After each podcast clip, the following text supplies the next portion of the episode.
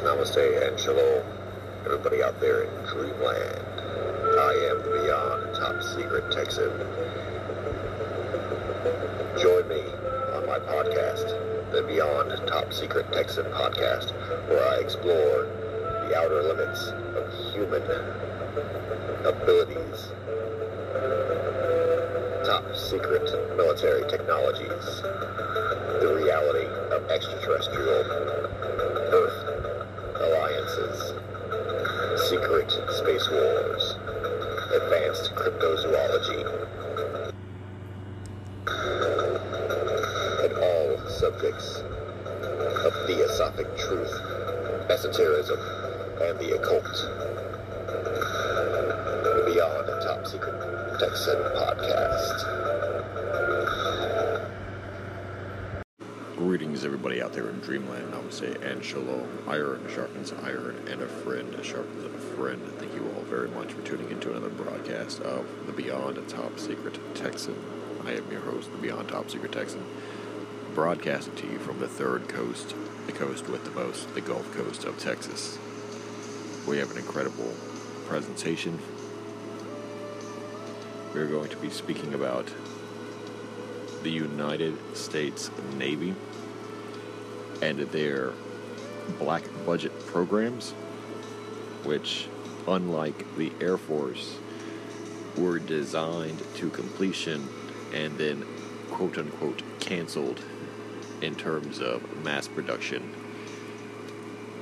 and induction into service deployment around the globe which would have exposed their secrets and the designs and the strategies for implementing these incredible, almost miraculous aircraft that operate literally like no other aircraft ever and and thus the entire realm of this discussion is undoubtedly kept secret and beyond top secret in many cases. But what we do know is historical. Uh, and by that, nearly 50 to 60, even 70 years old in concept sometimes, um, as well as um, with precedent, but leading us to think hypothetically as to what alterations streamlining designs, perfections of uh, engineering issues or novel concepts that were being used in the aeronautics for these extremely experimental but theoretically sound, theoretically absolutely 100% justified in their creation and implementation, with the only excuse not uh, being not the failure or performance uh, failure of the platform itself, but budget.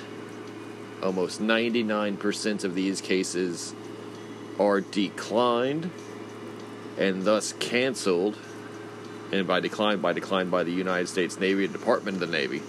Uh, not even the United States Navy active duty proper as a warfighting uh, organization, because the Department of the Navy is the civilian and military officer cabinet organization that runs the budget and organization, manpower, and administration issues of the United States Navy as well as the United States Marine Corps. Um, that's the Department of the Navy. And this is how the Navy is able to keep a lot of these things absolutely secret because, one, the Navy is extremely obscure because it is a well kept secret, because it is a matter of national security, and because naval spying is one of the most fundamental spying uh, operations of the world. The Navy had a larger intelligence network than any American organization up until the creation of the OSS. Um, Navy intelligence was uh, one of the only military intelligence organizations, uh, you know, ranging back since the colonial times. Um, and they do that obfuscation of their true purpose and talents and experiences completely on purpose because it is to not even get people curious enough to ask questions that they don't have to answer or deny. Um, in terms of plausible deniability, it is all down to budget, and they pretend like they don't have funding, which is a ludicrous principle on its own. And when you think about the Navy as in terms of both its funding and the shit it spends money on, and and I am absolutely convinced, and this is 100% something I'm going to prove that the Navy is the de facto ruler of America, and that all the Air Force and Army secrecy, CIA, NSA, NRO, all of that is a is half of the U.S. Navy's total secrecy for the last 300 years of its operation.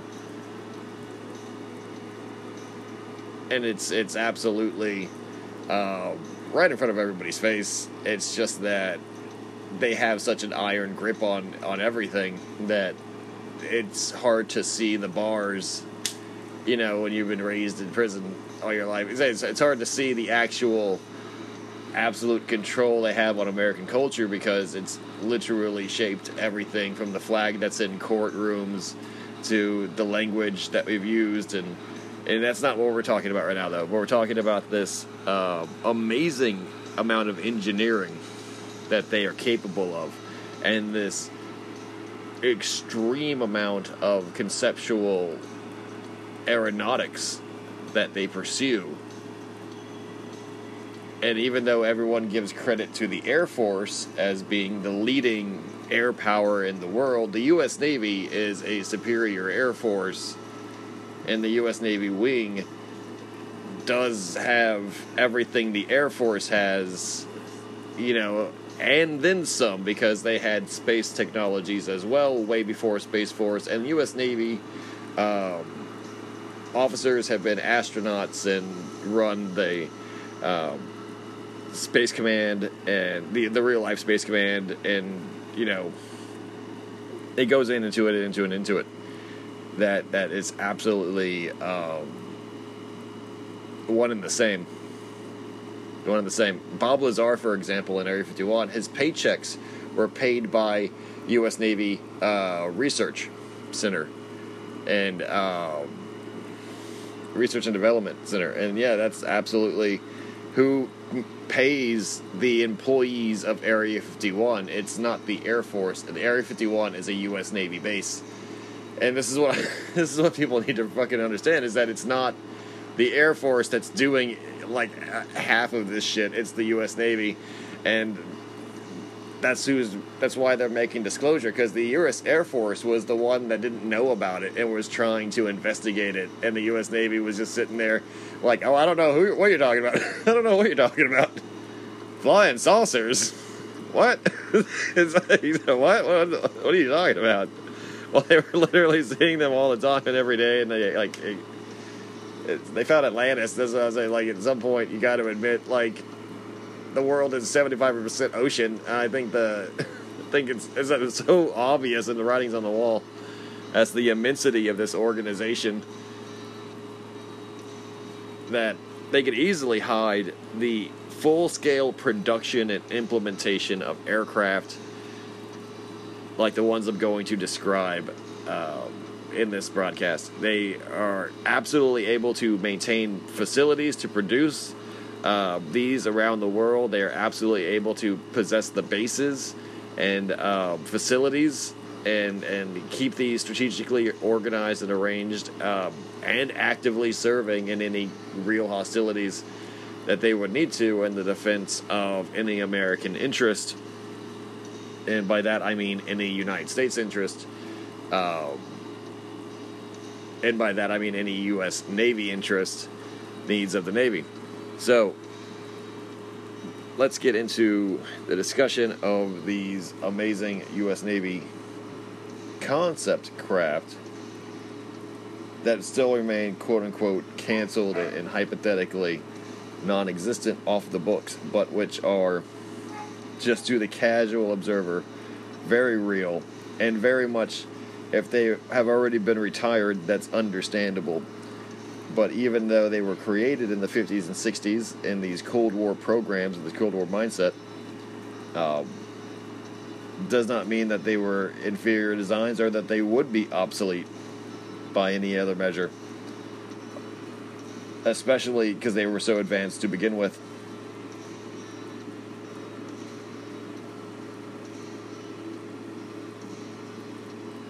And these are incredible, incredible feats of engineering, and they are not um, impossible. They are not, no matter how incredible they sound, they are not impossible by modern physics. They're absolutely proven concepts.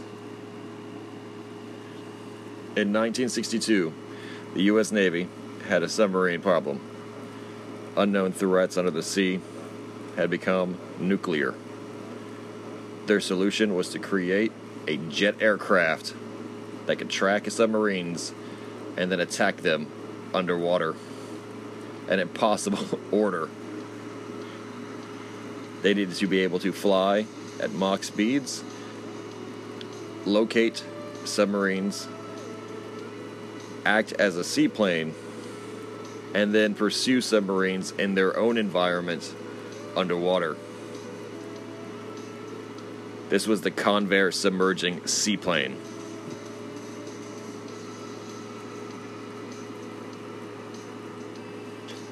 Since World War II, submarine defense had become a unique staple of wartime efforts. German U boats had hunted Allied convoys in both world wars, and with the invention of the submarine launched cruise missile, the submarines termed boomers posed the greatest threat to land based cities in history. The age of jet engines provided additional opportunities to increase the tactics for anti submarine warfare. The U.S. Navy seized upon the opportunity to have a plane with the speed of a jet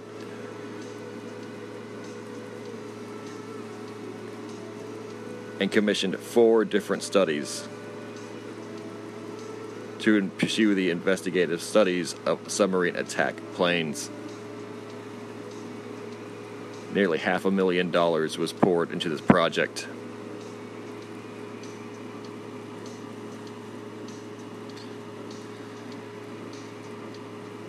First design was a vertical takeoff and landing plane, a VTOL that could submerge beneath the waves with retractable jet engines.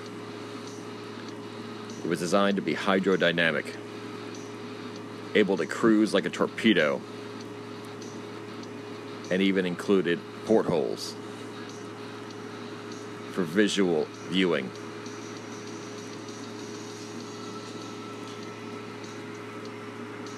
It was deemed the least aerodynamic and unable to carry the heavy payload the U.S. Navy desired. The second was a ram wing concept with collapsible wings that looked traditionally like a fixed wing or a swept wing jet craft, much like the F 14, but of a much larger scale but once landed into the water, could retract its wings into its fuselage, forming into a more hydrodynamic design, reducing drag.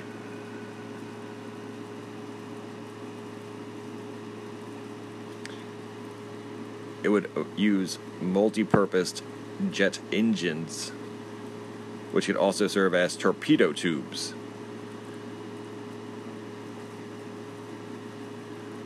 Whilst in the water.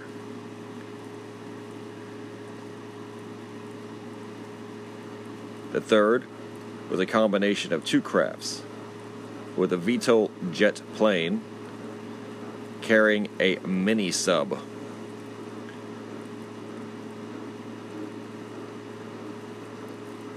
The VTOL aircraft was conventional, with the submarine being detached as a typical torpedo payload once in the water, it would be able to deploy,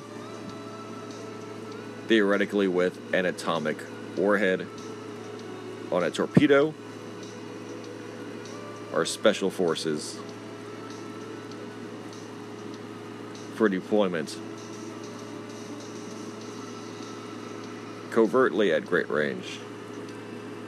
The fourth is the one that was completed. The fourth is the one they selected.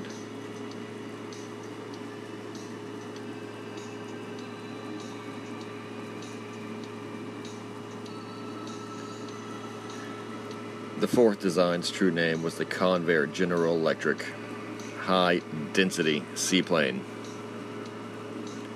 High density because it was created to survive the pressures of deep water.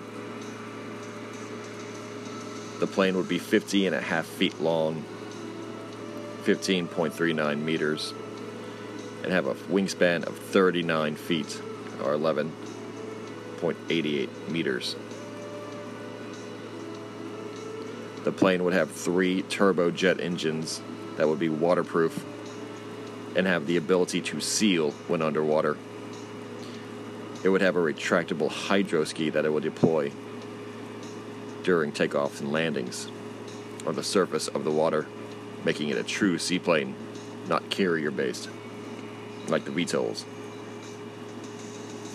It would also have a turbine engine and prop in the back that would allow it to maneuver in the water.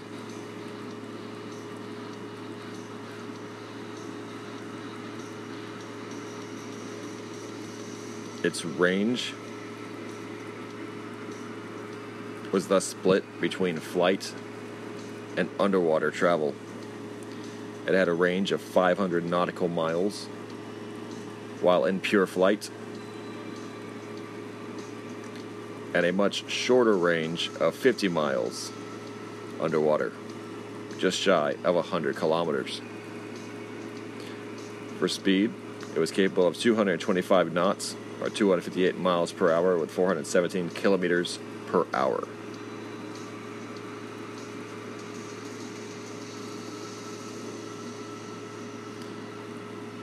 And its three turbojet engines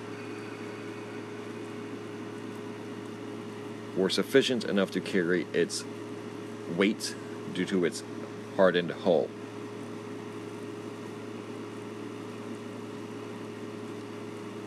Underwater, it would maneuver at a speed of 5 knots, or 6 miles per hour, 9 kilometers per hour.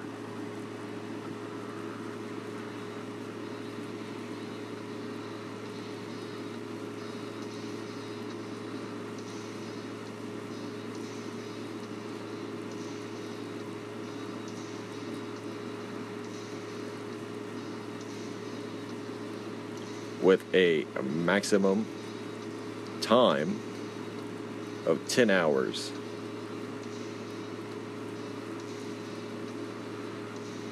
Underwater.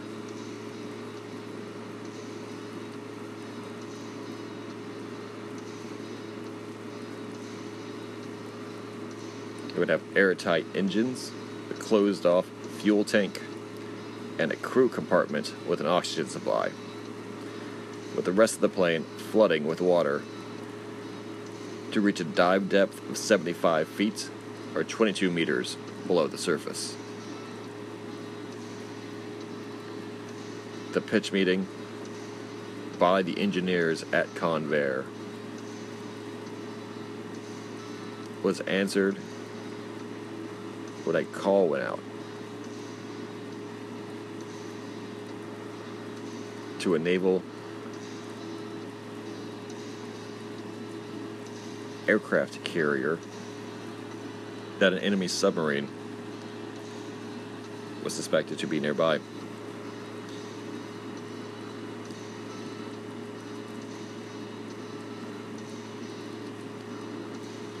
The Convair would scramble to an altitude of 200,000 feet above sea level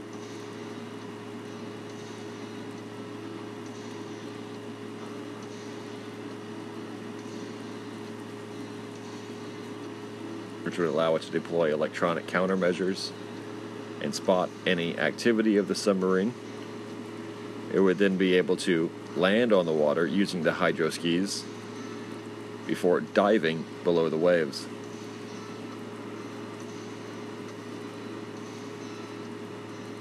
It would then be able to deploy a payload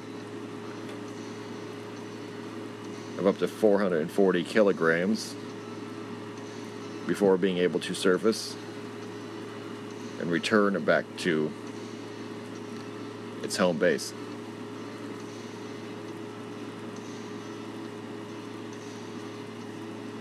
Or hold its position and report back any intelligence. A solid design and concept for its day.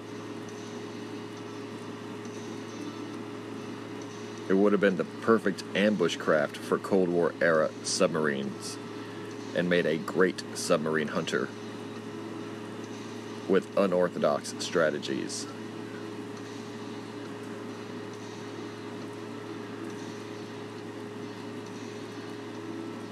It was a revolutionary answer to an engineering challenge. Convair would disclose this publicly in 1975. And the Institute of Aeronautics and Astronautics was so intrigued that they publicly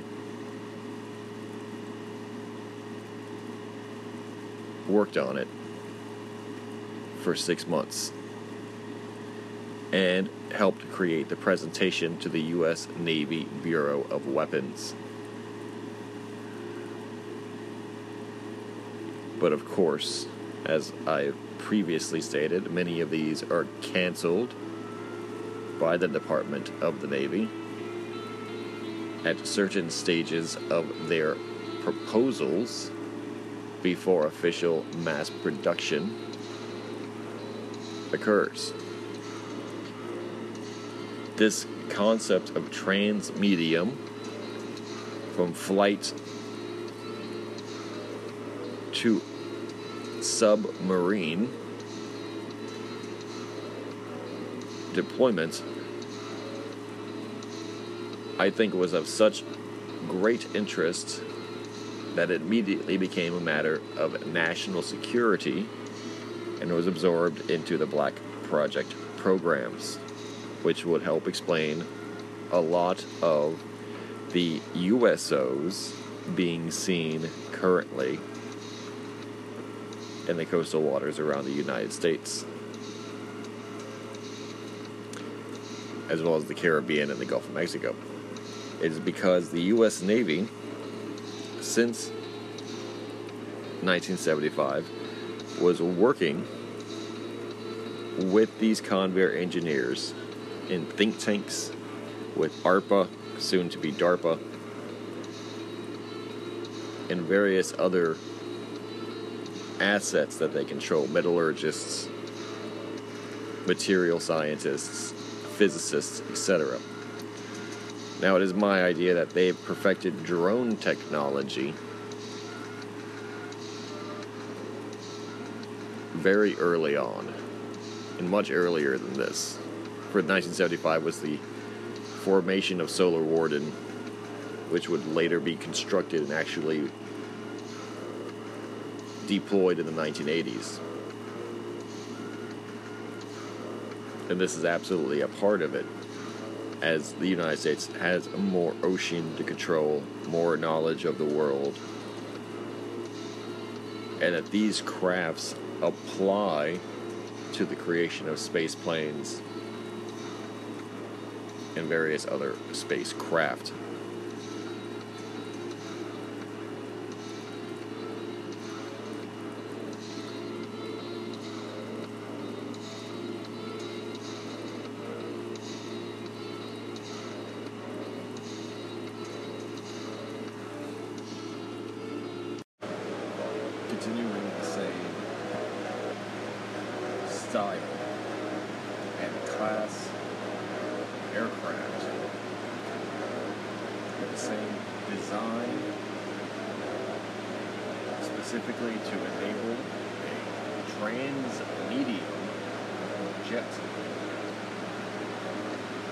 That could operate equally underwater as flying, either as an anti-submarine turret, or in this case,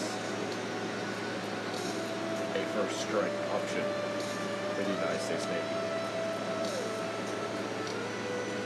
Imagine this hypothetical, if you will. Deep on the ocean floor off the coast of Russia, a terror is looking. The world has never seen its team of nine received orders to strike a military base deep within Soviet territory. The nuclear reactor spurs away, sucking in seawater, instantly vaporizing into a steam trail. The submarine rises like a ballistic missile and breaching the ocean using a nuclear ramjet. The submarine now a, the fastest plane in the U.S. air wing reaches Mach 3. Strikes with its nuclear payload before returning back into the ocean to descend and return to function as a submarine. This terror of the sea is the Convair submersible nuclear ramjet, aka the flying submarine.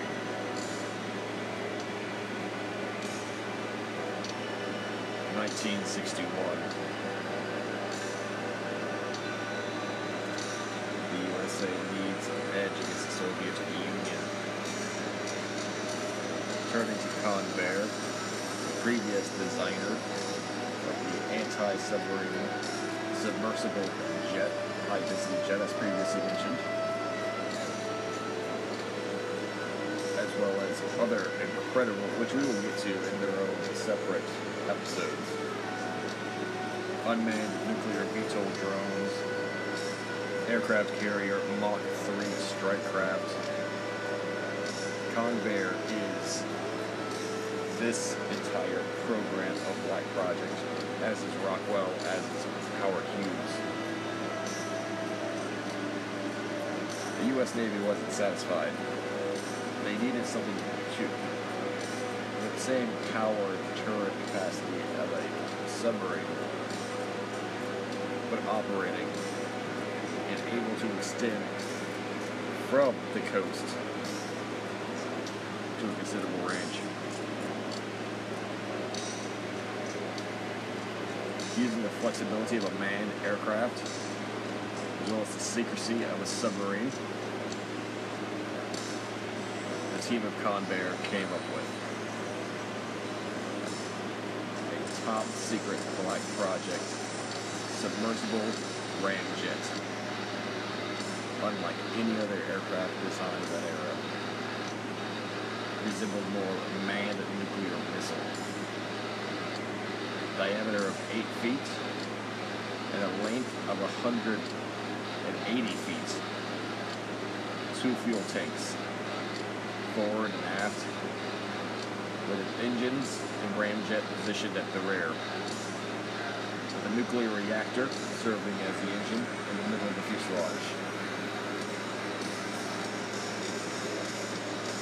When underwater, it would have a sea weight of 350,000 pounds. When the ballast tanks were empty, it would reduce to 240,000 pounds. It carried 24 nuclear weapons deployable by parachute over enemy territory. This would give time for the planes to escape, as well as offering a delayed and staggered bombing run. This was designed when ballistic missiles were still an emerging technology, and many of its strategic conceptions of use or concepts of use would be a manned ballistic missile delivering multi-stage nuclear payloads. The speed would suck in water. I mean, sorry, the engines would suck in water, boil the seawater instantly, and convert to steam, giving it a speed of 100 knots underwater in Mach 3 when traveling through the atmosphere. The same technology was the exact same being used to develop hyper speed torpedoes through the Navy. In many ways, it was effectively both a torpedo and a missile.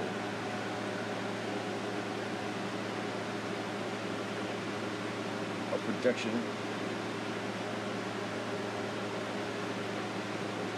of this engine is even calculated to achieve 200 knots underwater. That's a submarine designed in the early 1960s with theoretical speed of 200 knots under the water.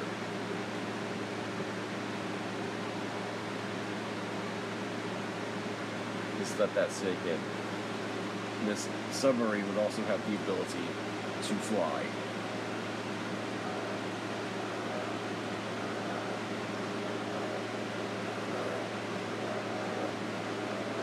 The ballast tank that kept it submerged at its depth would be converted to its fuel to enable it to fly. It would be powered by nuclear reactors, converting seawater to steam. A 600 megawatt reactor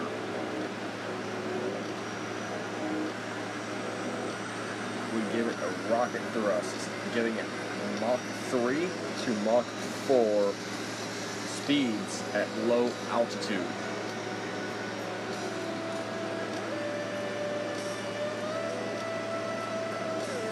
Wherever there is water and air, there is fuel for this ramjet, with its service life being limited only by the survival supplies and life support needs of the crew.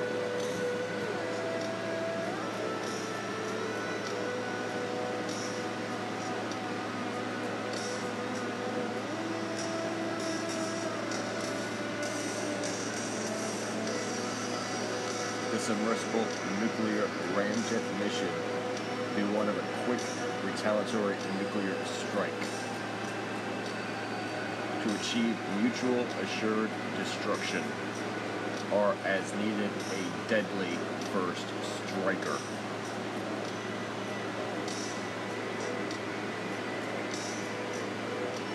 It could be brought via submarine to its deployment's location off the coast, whatever target nation, or be deployed even from aircraft carriers, allowing great flexibility and long distance power projection. It even deployed with life support systems that were being currently used by NASA.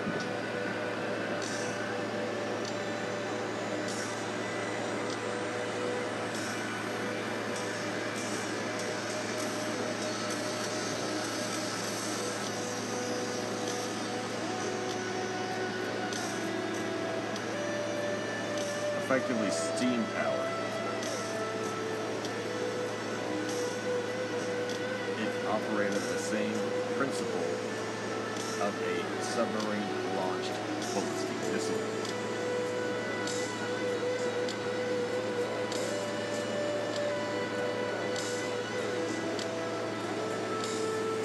Take advantage of radar's weakness to detect objects low to the ground, as well as mitigating any chance at interception by an enemy's air force.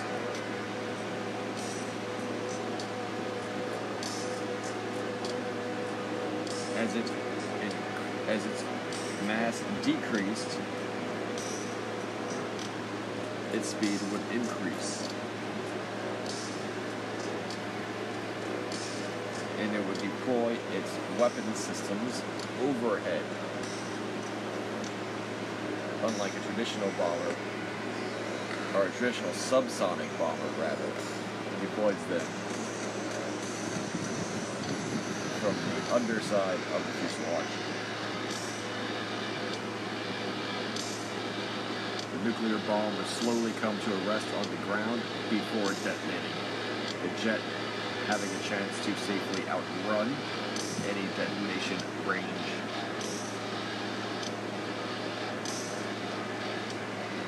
Once in a safe area, it would deploy special drag brakes from its nose cone and in a process very similar to SpaceX's reusable rocket attempts be able to align itself to properly descend vertically back into the ocean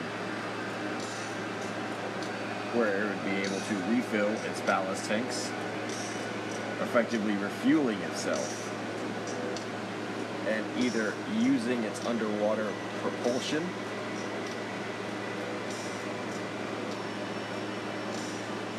to either continue its mission or wait for the Navy to recover it and its crew. This incredible design was once again absolutely designed, theorized, tested to completion but the Navy declares it was only a theoretical design and concept. And that technologies made it obsolete. Which I don't think is a wrong statement. But I think that this technology was repurposed for both UAV and ballistic missile technologies. Ballistic missiles being able to deploy without a submarine, operated by essentially a computer, same as a drone, but deployed in the exact same manner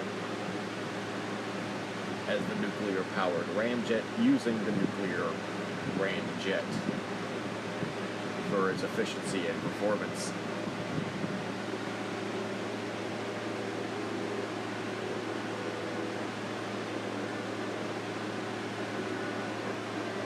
One absolute direct descendant, at least spiritually, is Project Pluto which is a multi-stage nuclear missile, ballistic missile, that can travel around the world's circumference many times over at hypersonic speeds using nuclear propulsion as both a world-killing weapon a revenge weapon.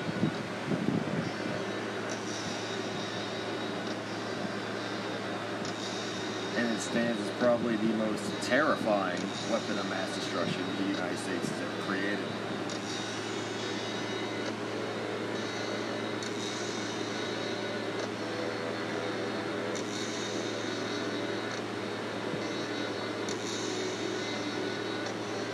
And what's even weirder is that the Pluto missile was officially planned to crash itself into the Marianas Trench.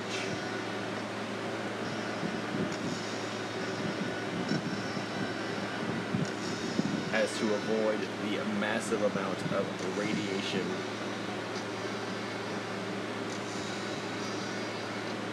and the potential meltdown that the missile may cause if it had crashed anywhere else. But I think that's because it would be collected, being able to survive such a descent, having its design the same as the nuclear flying submarine.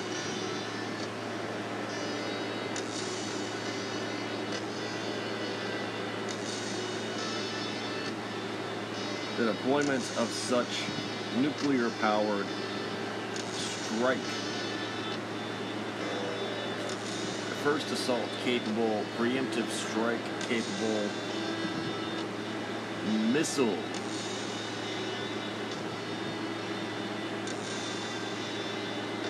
and atomic weapons platforms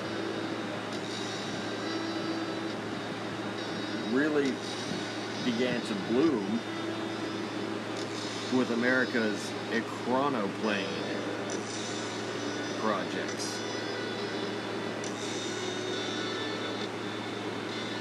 Obscure and intentionally obscure history is that of America's involvement with designing ekranoplanes or chronoplanes, which take advantage of a physical phenomenon. Wherein a flying object keeping extremely close to the surface of water. Can benefit from amazing efficiencies of aerodynamics as well as a cushion of air that literally carries most of the aircraft's weight, making it extremely fuel efficient, capable of reaching very fast speeds, and essentially allowing for a scale of aircraft a scale of platform that would be impossible using any other method of travel.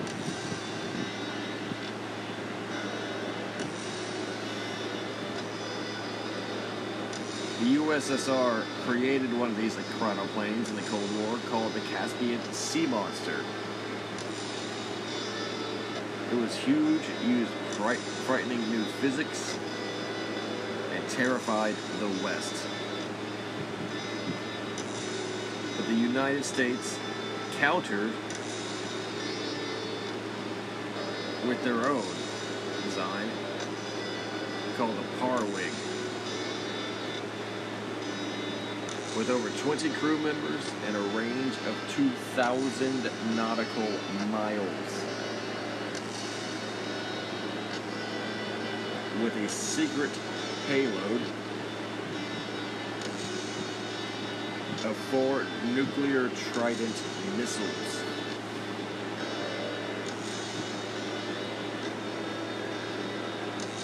This is the American made chronoplane.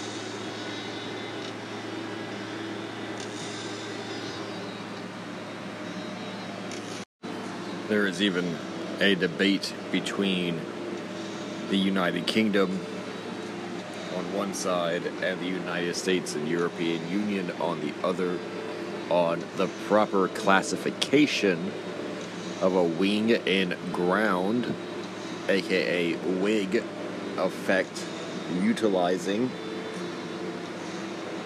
craft. With the UK considering it an aeroplane or an aircraft and the United States and the European Union considering them ships, the same as a hovercraft.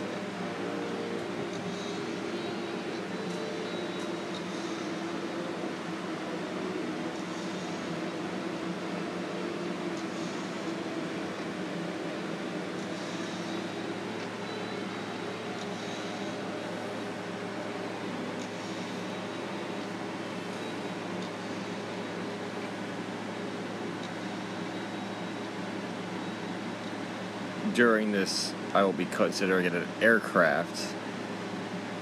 The WIG aircraft, wing and ground aircraft, can fly at extremely low altitudes for an extremely long range. Well below the range of most radar systems.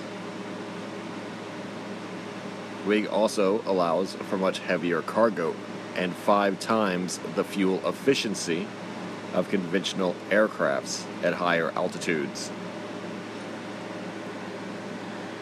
Unfortunately, there are more, more theoretical downsides. Low speeds and the low altitudes themselves. They lack maneuverability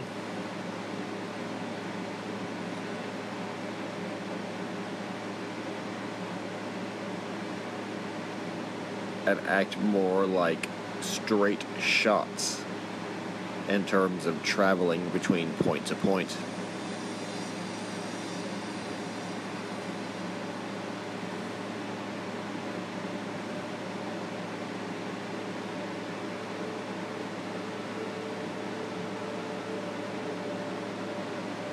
The Parwig is the name. The P A R W I G the American Ekranoplane design.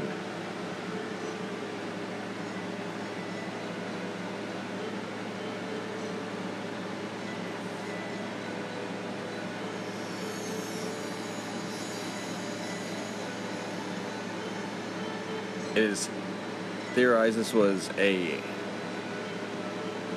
attempt at creating a tighter first strike capable Pacific Fleet.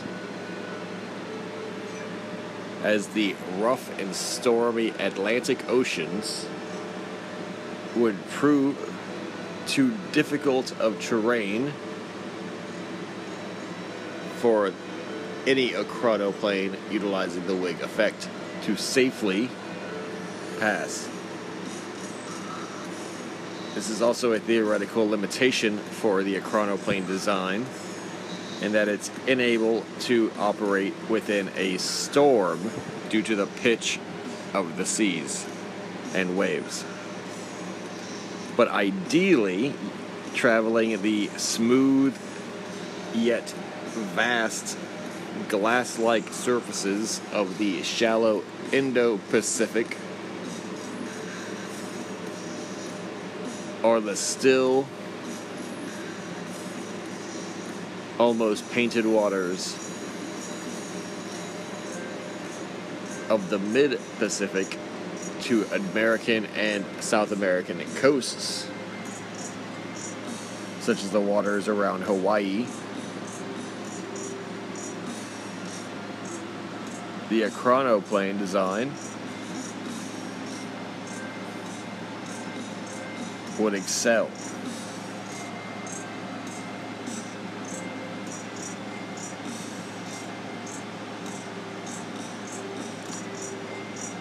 The first to design of the Ekranoplane model was in 1935 by a Finland native, a Finn,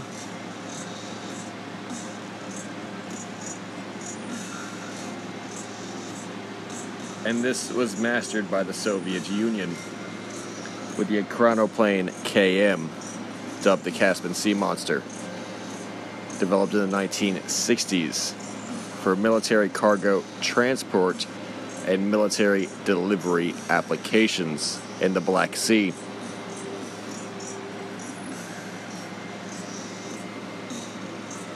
The Soviet Superplane program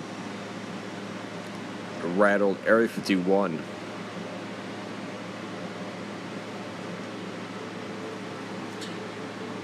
The CIA even designed a drone named Aquiline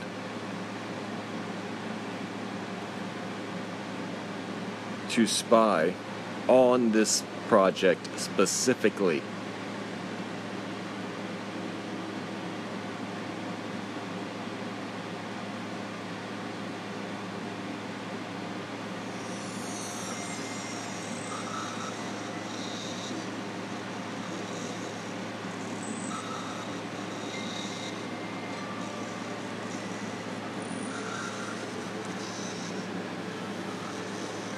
The Ekranoplane's wing and ground effect is due to its unique wing design with negative angled winglets.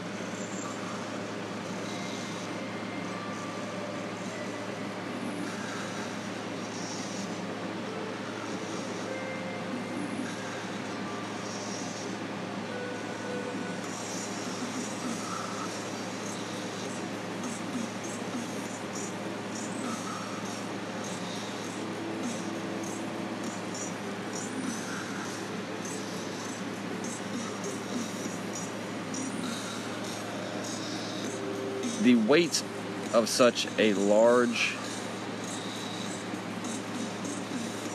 platform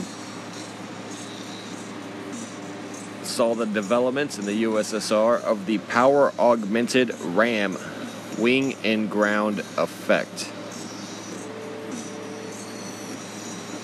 which is the power augmented ram wing and ground, the PAR WIG.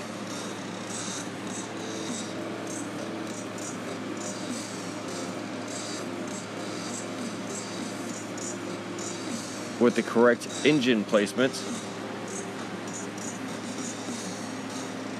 a air cushion was created underneath the wings and the fuselage creating a hydroplane effect in greater lift.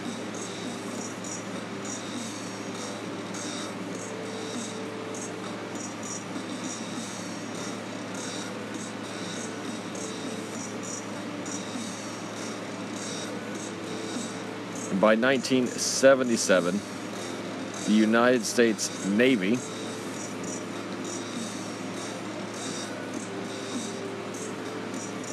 had already designed these concepts and placed an order for a matching ekranoplane. But unlike the Caspian Sea, it had its sights set on transoceanic deployments.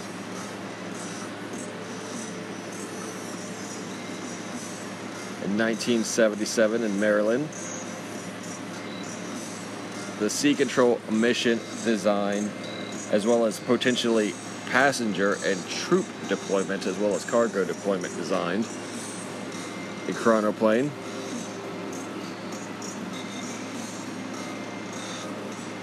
Was also very sneakily convertible to a nuclear deterrent. Four GM 96A Trident ballistic missiles could be kept as a payload. Fireable when the aircraft reached a halt at its destination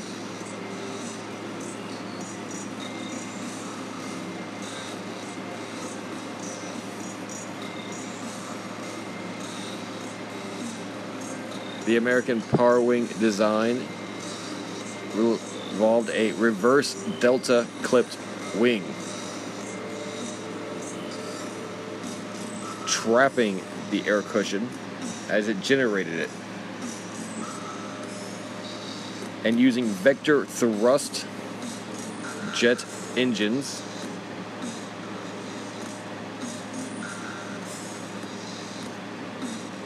with four of the engines shutting down once maximum speed has been reached.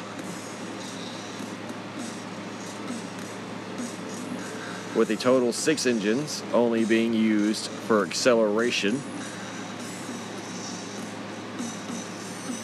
And the amazing efficiency of the wig effect being used to coast as well as maintain fuel.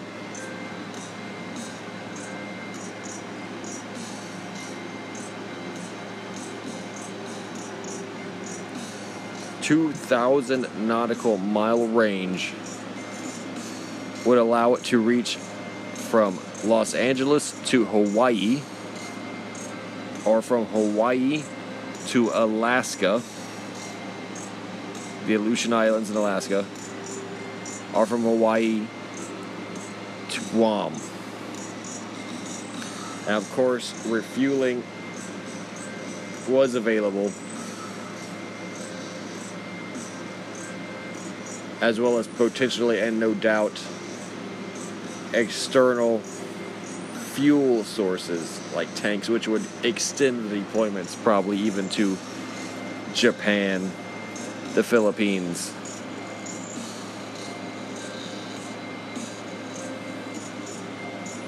Or Australia. In theory, the Parwig would be too fast to be stopped by ships and submarines, and too far out to sea to be attacked by conventional military aircrafts deployed from the shore. Furthermore, it was thought that the aircraft could be fitted with a high number of smaller, more nimble cruise mi- missiles, as well as various torpedo payloads. Its potential as a missile ship, like a frigate, is obvious. It would have a crew of 20, a wingspan of 146 feet or 44 meters, with a total area internally of 10,225 feet squared, with a gross weight of 2 million 90,000 pounds, with an empty weight of 6,270 uh, 600 627,000 pounds, sorry, with a speed of 180 with a maximum of 400 knots.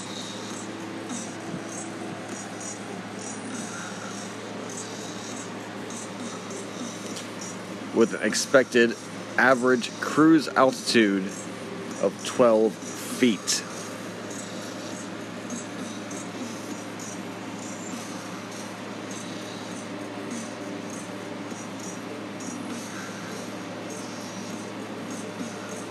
the American Parwig could loiter for 10 days at sea.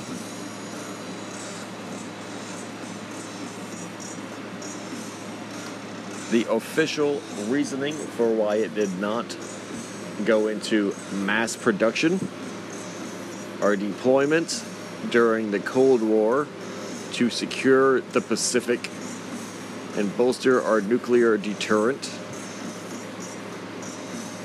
and protect our coasts and interests in the Pacific post Vietnam was because it was deemed unnecessary.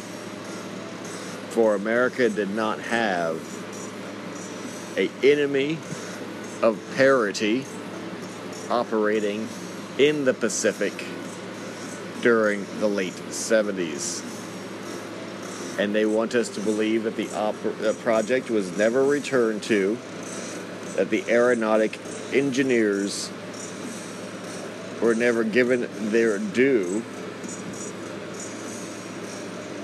and that the project was never restarted at a future date.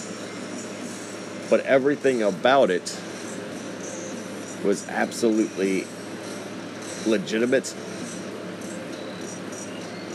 and valid in terms of mission effectiveness, potential, and realistic physical prowess of a ship, an aircraft, using the wing and ground effect. Deployed with missiles for far ranges preliminary strikes as well as fast responsive troop and equipment carriers. Now, that concept of the Ekranoplane troop carrier in 1976 may have seemed unnecessary. But for the sake of it being constructed to help an already dominating force continue to dominate,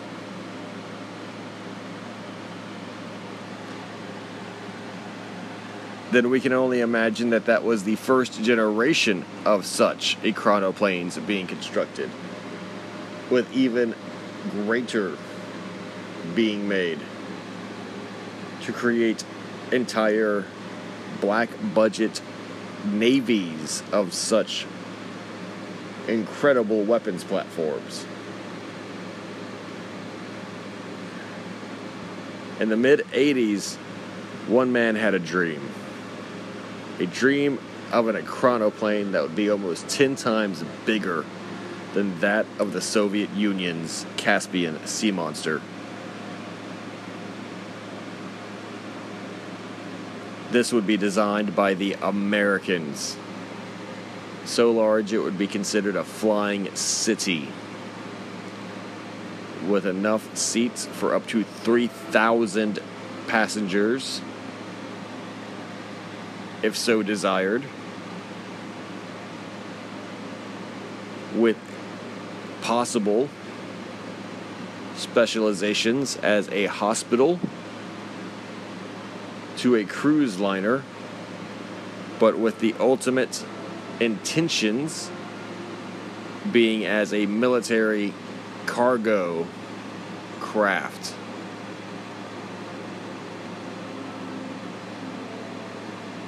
Capable of carrying hundreds of tanks, nuclear warheads, on dozens of ballistic missiles as well as even serving as a flying aircraft carrier.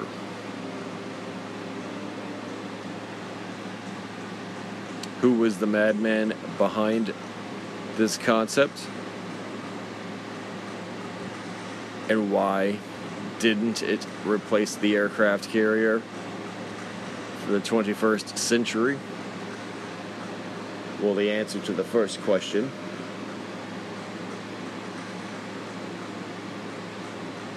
It's a man named Hooker.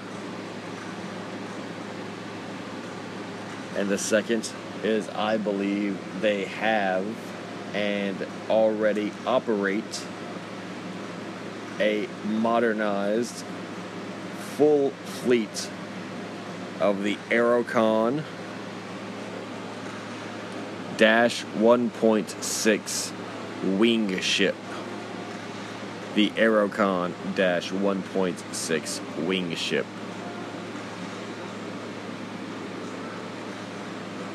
This would put our naval fleets literally on another level compared to standardized ship based navies. Without a shadow of a doubt. ensuring the United States Navy domination into the 21st century, if indeed no other nation was deploying or employing such a progressive and incredibly efficient combat system.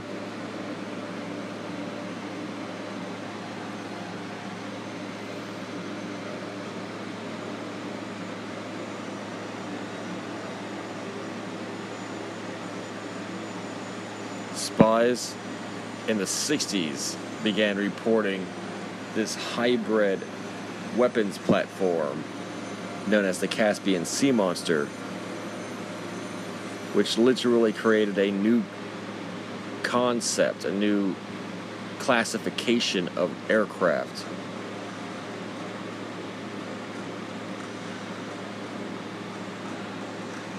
and it was predicted that there would be no upward size limits for similar machines employing the same propulsion methods. With the rumors being the Soviet Union planning everything from troop transports that would one day invade the West Coast to literal flying aircraft carriers. The U.S. Navy, not to be outclassed during the arms race of the Cold War, was approached by Stephen Hooker, a aeronautical engineer who was obsessed after witnessing the Caspian Sea Monster in person as he was working for the DIA as an analyst discovering the experimental craft. Resigning from his post, he set out to work and create an American version, which I no doubt believe to be very obviously the CIA paying this aeronautical engineer and transferring him away from their files due to Soviet spying within the agency to further hide him in the Black Project world, becoming a private contractor, which is the most secure way of keeping a secret. Creating a ground effect aircraft with the formidable cargo capacities desired by the modernized military and intelligence groups, such as the CIA. Hooker wanted the craft to have the range of a naval ship and to be a wing and ground effect utilizing aircraft. Designing a new wing shape with a simplified design relying on its massive size to form the ideal efficiency of the air bubble trapped beneath its titanic wingspan. Being so big, too big to fail. The aircraft was made for transatlantic travel, as well as trans Pacific travel.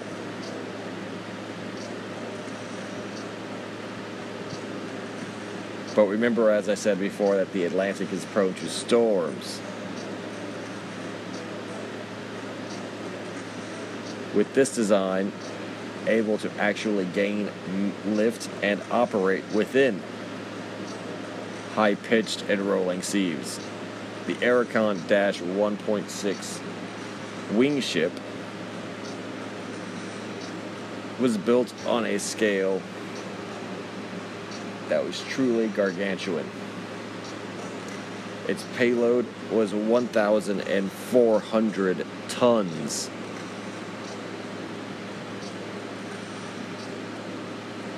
Converted to that of a 747, it could carry 3,000 passengers comfortably.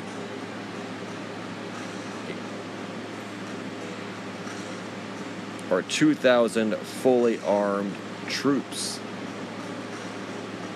plus armored vehicle and helicopter support.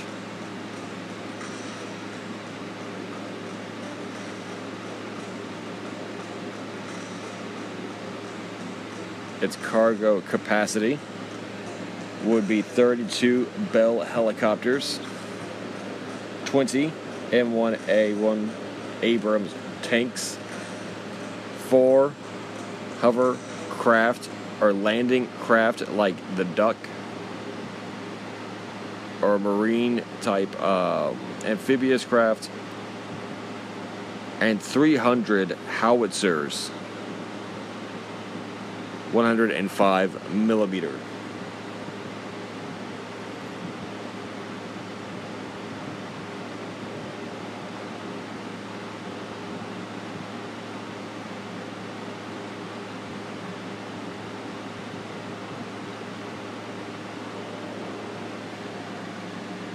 and 2,000 troops, complete with their food and personal kits. 20 engines would power this aircraft.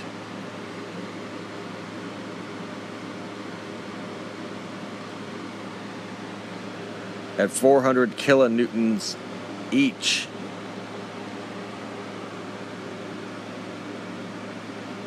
it'd be enough to power from Washington, D.C. to Sri Lanka, or a range of 10,000 nautical miles. It could travel from Los Angeles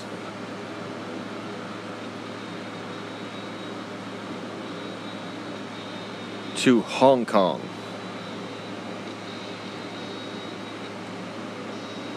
It could travel completely around the Western American continent. It had a range of 18,500 kilometers or 11,507 miles.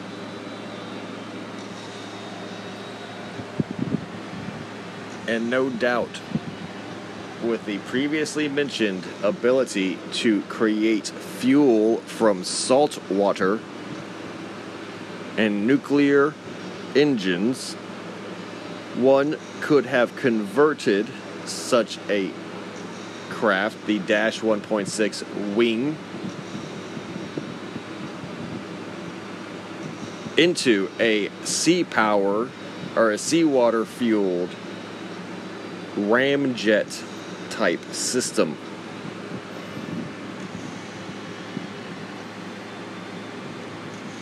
The capacity and range would allow the United States Navy to project force anywhere in the world at a moment's notice. Able to deploy 2,000 Marines within hours to any country it so choose. The aircraft would stand at 34 meters tall and be 173 meters long. It would boast a wingspan of 100 meters across. For the standard measurement, it would be 112 feet tall. It would be 566 feet long and it would be 340 feet across from wingtip to wingtip. It would have a total wing area of 3,597 meters squared, or 38,720 feet squared. It's a wide wing. The airship's large, wide wings would be 20 feet in height.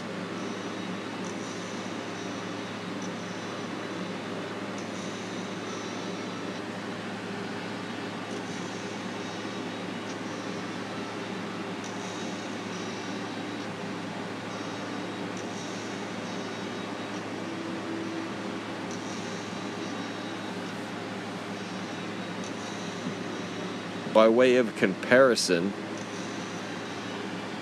the weight of this craft was 1,627 tons, or 3,588,000 pounds.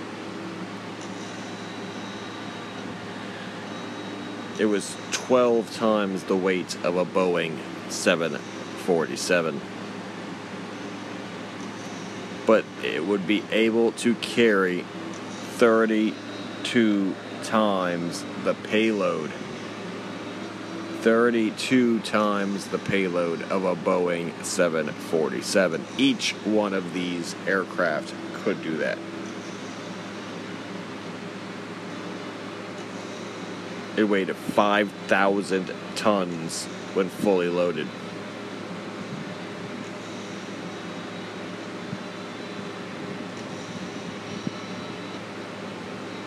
With drag being reduced with the wig, the wing and ground effect, it would be able to fly with very little drag. Be the most fuel efficient for weight, transport, and cargo craft ever designed. And would have a top speed of 741 kilometers per hour or 460 miles per hour.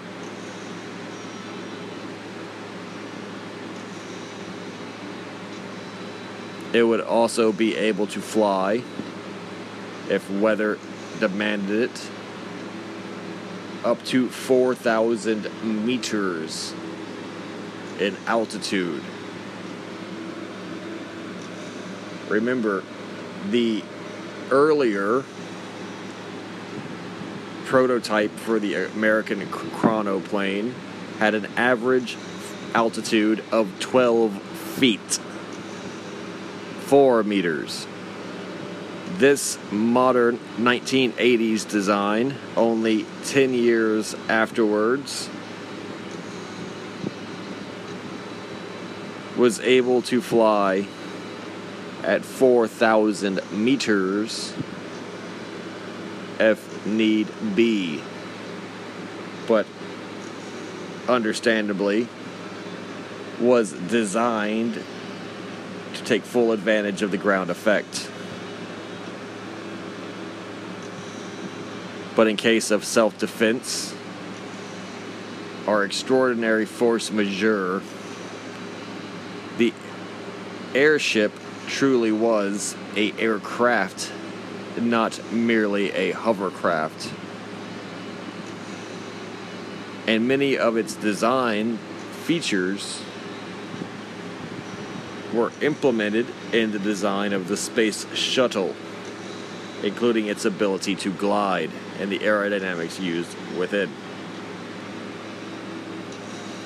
Once again, this project was cut on the block of the budgeteers, the budgetcutioners. Even though $5 million was given to him through ARPA, the Advanced Research Projects Agency, before it was switched to DARPA, Defense Agency Research Projects Agency, to dis- test the viability and create models for aerodynamics testing. Once the data was received, June 1995, ARPA releasing estimated reports of 13 of these craft, costing the U.S. taxpayer $15.2 billion. Which is just the cost of 63 C 17 cargo craft, 69 sea lift ships, or 102 C 2 cargo aircraft.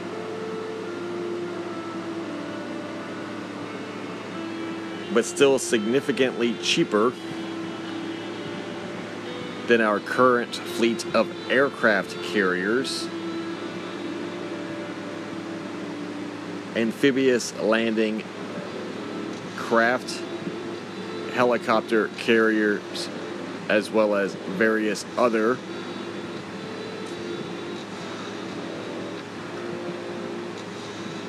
troop transport ships. For 13 of these that would serve de facto as a alternative carrier fleet for rapid response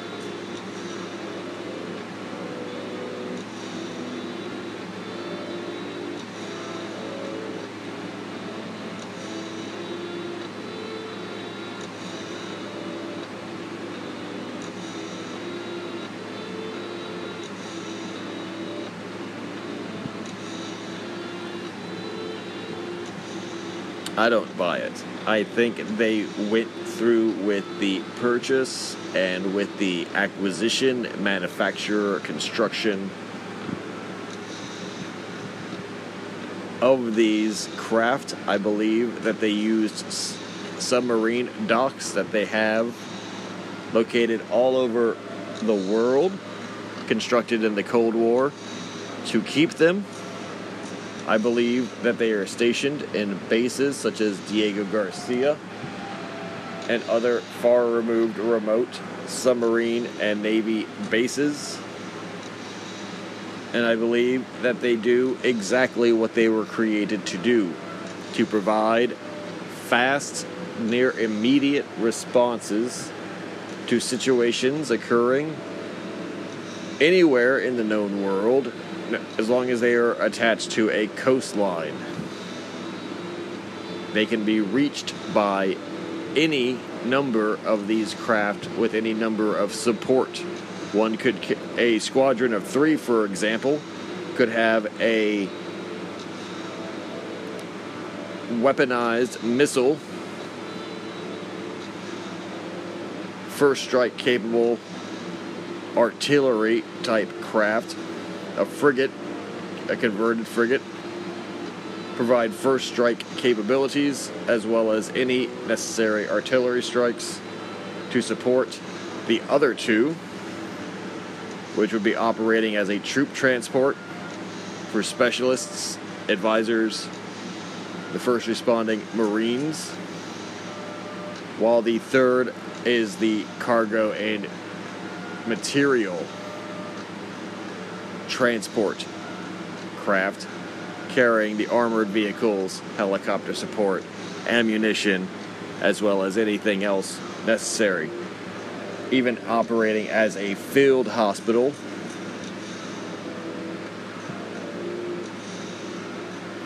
Or highly mobile air response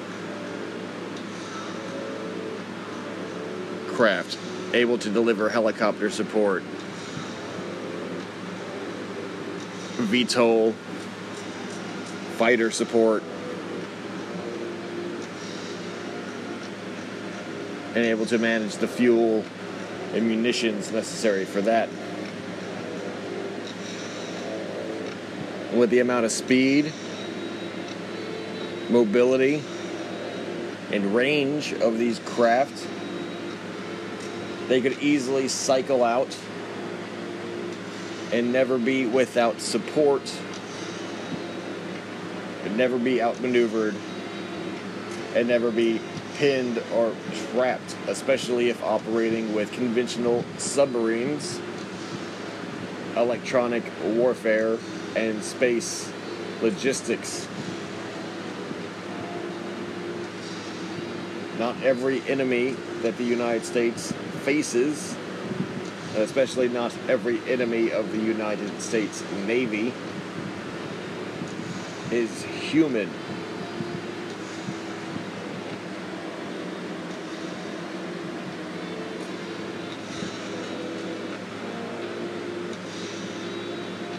And thus there would be no Geneva Convention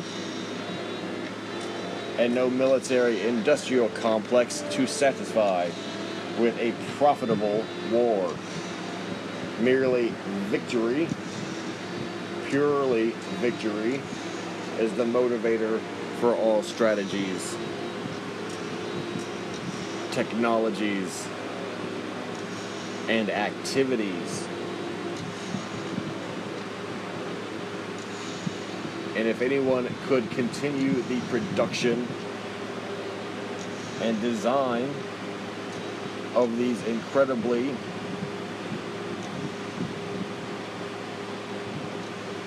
unorthodox but powerful weapons platforms, it would be the United States Navy. If anyone could secure the funding for the creation of fleets of these, squadrons of these, it would be the United States Navy. And the price tag of $15.7 billion is equal to the 2 billion per B2 price tag that the Air Force currently thinks is a great deal and is seeking to expand their current stock of B2s into the hundreds.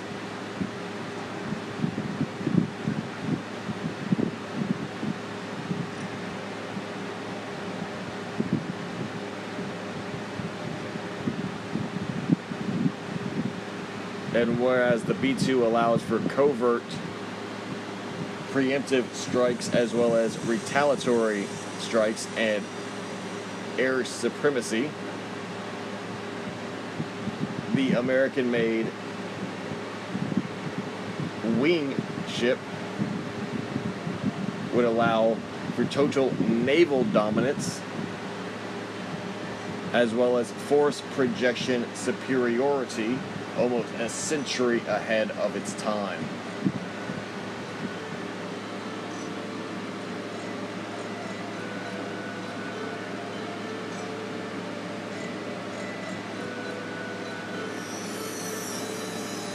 It is almost unimaginable to not consider America at least of having created the conceived of 13, let alone double or triple that figure since the 1980s, as well as the constant revisitation, perfection, and evolution of such concepts with modern supercomputers. As ARPA has developed into DARPA.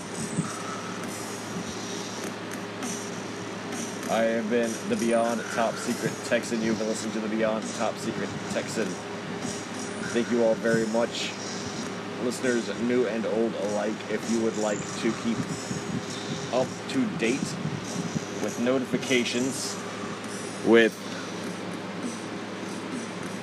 uploads, with posts,